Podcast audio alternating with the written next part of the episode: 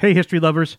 I'm Mike Rosenwald with Retropod, a show about the past rediscovered. I'm gonna float like a butterfly and sting like a bee. Oh, that voice. I am the greatest. Loud, poetic, unmistakable.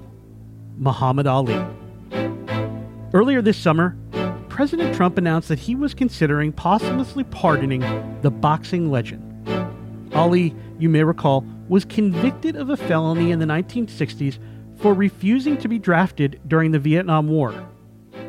But here's the thing Ali doesn't need a pardon. Why?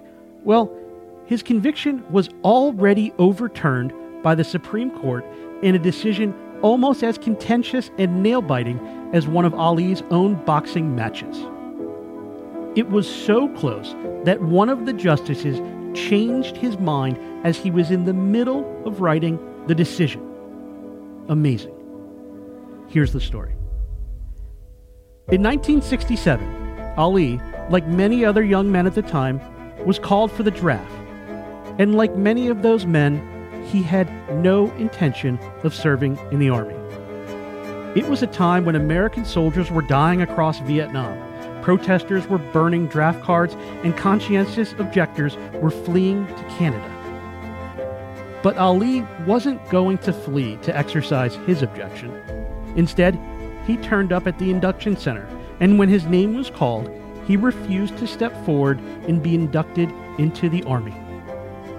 Outside the center, he handed out a statement that read, It is in the light of my consciousness as a Muslim minister and my own personal convictions that I take my stand in rejecting the call to be inducted. The consequences were immediate. Later that day, he was stripped of his boxing license. Soon after, he was convicted and sentenced to five years in prison plus a $10,000 fine. And that brings us to the Supreme Court case of Clay v. United States.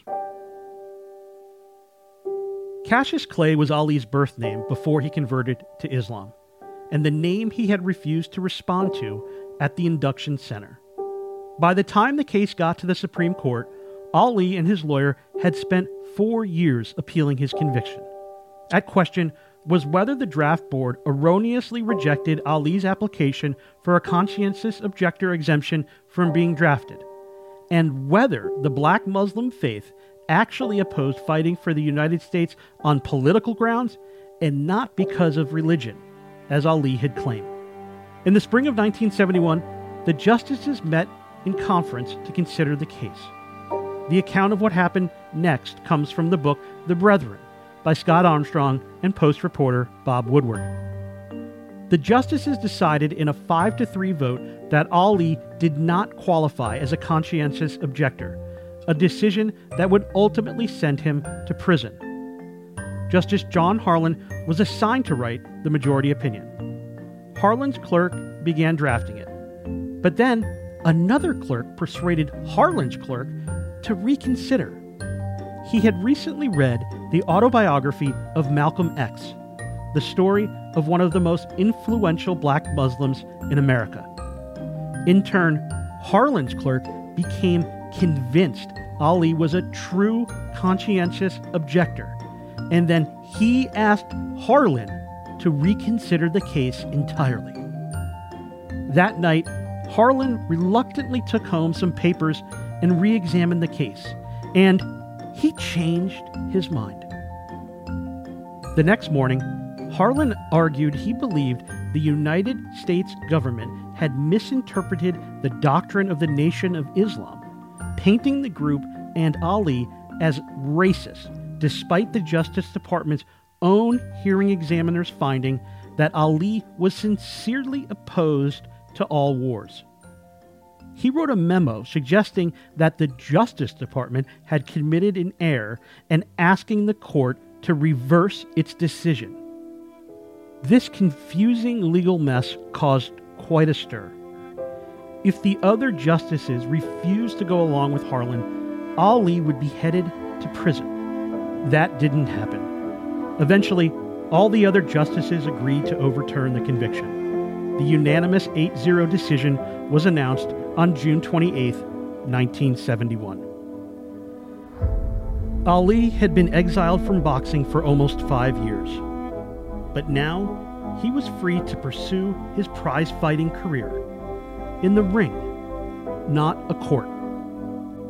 Three years later, he reclaimed his heavyweight title. I'm Mike Rosenwald. Thanks for listening. Special thanks to Deneen Brown, who reported this story for the Washington Post.